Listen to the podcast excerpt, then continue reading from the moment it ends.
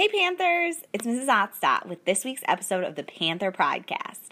I hope you have had another wonderful week of online learning. I know that I have. While I'm missing the togetherness we have at school, I can't tell you how thankful I am to hear your voices and see your faces and chat with you throughout the day. I'm so appreciative of your communication, your patience, your dedication, determination, engagement, and cooperation. I hope you are all feeling like absolute stars at online learning because you certainly have been for me. Today's word of the day is patience. Yes, I know you already know this word. It is the P in our PRIDE acronym. And I know that in science class you've been reviewing the PRIDE matrix, discussing what patience, respect, integrity, determination, and engagement look like in the online classroom. To end the week, you've been taking the quarter one pre assessment for English in Mastery Connect, which is a new platform for us this year.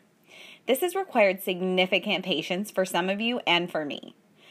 While on Thursday, the pre assessment mostly ran smoothly, today, suddenly, it did not work as it was supposed to.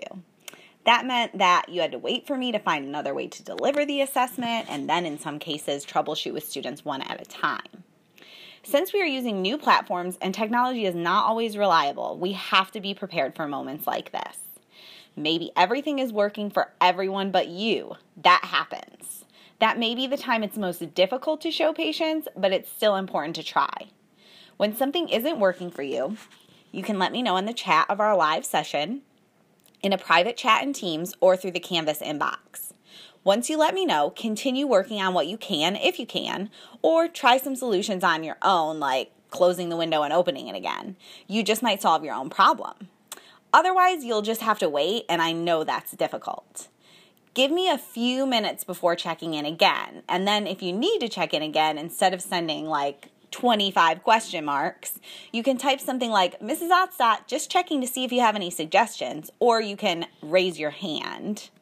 It's good to give me a few minutes, but if I'm handling multiple problems, I might need a friendly reminder that you still need help.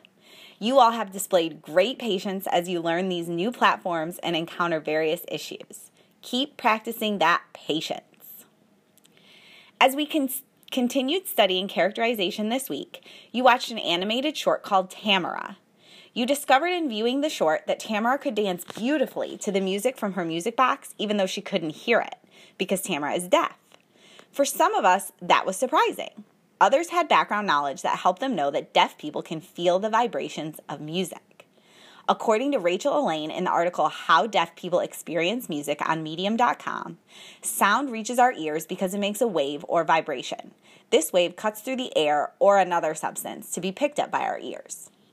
Some students mention that people who do not have use of one or more of their senses are often able to use their other senses together to make up for that loss, and that's absolutely true. According to Elaine, their other senses, through their brain plasticity, work together to make up for the loss of hearing. All the parts of our brain work together to deliver that sound. For a deaf person, the part of the brain called the auditory cortex becomes responsible for touch. So a deaf person can feel the vibrations, and it's similar to being able to hear the music. So when Tamara dances beautifully to her music box, it could be that she had already learned the dance, it could be that she heard the song before and then became deaf, but it's highly likely that Tamara can just hear the music, even though she hears it a different way than you and I do. I hope that you all have a restful weekend and that you're able to do something you love with the people you love. I'm looking forward to continuing to learn with you next week. You make my days great, Panthers.